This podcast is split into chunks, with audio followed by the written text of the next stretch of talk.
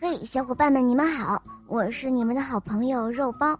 今天的故事啊，是一位小朋友点播的，我们来听听他的声音吧。大家好，我是王瑞林，我今年五岁了，我来自合肥，我喜欢小肉包童话《恶魔岛狮王复仇记》，我也喜欢我的同学是叶天使。我今天想点播一个故事，故事的名字叫《野猪先生做保安》。好的，下面我们一起来收听小宝贝点播的故事吧。野猪先生当保安，哎呦，野猪先生也能当保安吗？嗯，让我们一起来听听吧。野猪先生去应聘了。他成了动物社区的保安，专门负责小区夜间保卫工作。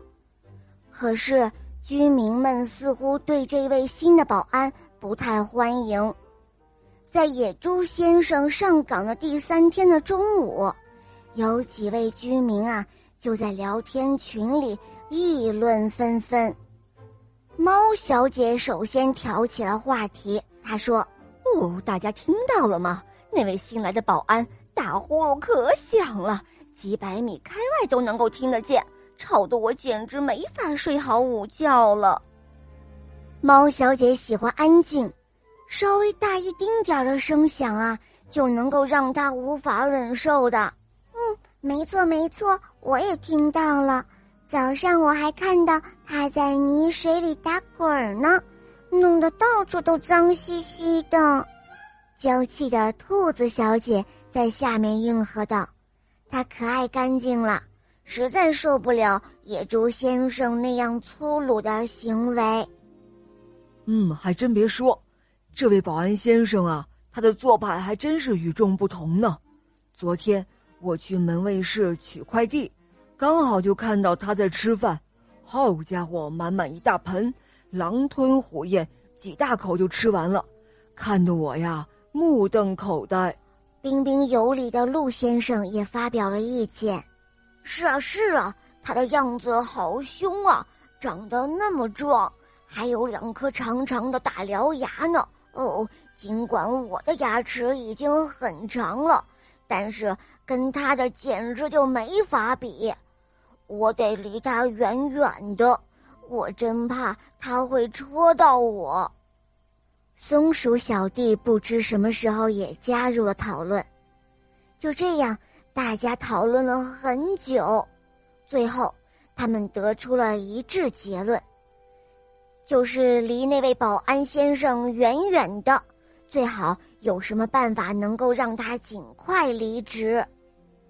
那位野猪保安先生呢，完全不知道居民们这样议论他，每天。他依然吃很多很多的饭，有时间就在泥浆里打滚儿练习本领。下班以后呢，很快就从宿舍传出很响很响的呼噜声。这样的日子持续了很多天，就在居民们忍无可忍要去投诉的时候，发生了一件意想不到的事情。是什么事情呢？这一天的中午啊，兔子小姐正在自己家开的社区超市里上班，突然呢，有两只野狼闯了进来，想要实施抢劫。野狼来了，救命啊！兔子小姐吓得大叫了起来。居民们听到了，都吓得关紧了门窗。可是。唯有野猪先生从床上一咕噜的爬起身，像风一样的就冲进了超市。两只野狼刚刚还在得意洋洋的，转眼间，其中一只就被野猪先生的长长的大獠牙给挑上了天，紧接着就听到啪的一声，摔到地上不动了。另一只野狼反应过来。立刻扑了上来，他张开了大口，就咬向了野猪先生的背部。可是他哪里想到，野猪先生整天的训练，背上的肌肉啊又厚又结实，根本就咬不透。野猪先生一个转身，使劲儿的往下一压，野狼一声哀嚎，像被一座小山一样就压得死死的，他失去了反抗能力。野猪先生轻轻松松的就制服了这两个坏家伙，在居民中引起了热烈的反响。就在当天晚上，居民聊天群里又开始热烈的议论了。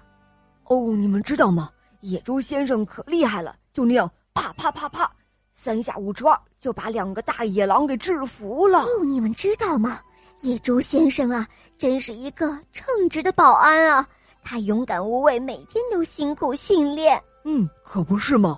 他不怕脏，不怕累，一心就为了咱们社区居民的安全呢。没错，没错，野猪先生真的是太好了。嗯，没有野猪先生，我这一次可要倒大霉了。经过这件事情啊，兔子小姐的感受是最深的。她彻底的改变了对野猪先生的看法。哦，野猪先生的确很靠得住，有他的呼噜声，我反而睡得更踏实了。猫小姐也这样开玩笑的说道：“嗨，野猪先生力气那么大，性格也很豪爽，我以后啊也要多吃一点，争取像他一样强壮，那样。”我也能和野狼搏斗了，鹿先生说着，看看自己瘦弱的身体，暗暗的下了决心。哦，是啊，是啊，真的是好了不起啊！我明天就要向野猪先生拜师学本领。松鼠小弟不知又从哪里冒了出来，说道：“哈哈，再看我们的野猪先生呢，他呀。”依然不知道居民们如何评论他，他呢，只是称职的干好自己的本职工作。好了，宝贝们，今天的故事就讲到这儿了。小朋友点播的故事好听吗？哼，你也可以让爸爸妈妈来帮你点播故事哟。小伙伴们，赶快关注“肉包来了”！在我的主页还可以收听公主童话、小木偶匹诺曹的故事。格林童话，还有成语故事和《西游记》的故事哦，很多你没有听过的，赶快一起来收听吧。好了，小宝贝，我们一起跟小朋友们说再见吧，好吗？小朋友们再见啦，么么哒。嗯，伙伴们，我们明天再见，拜拜。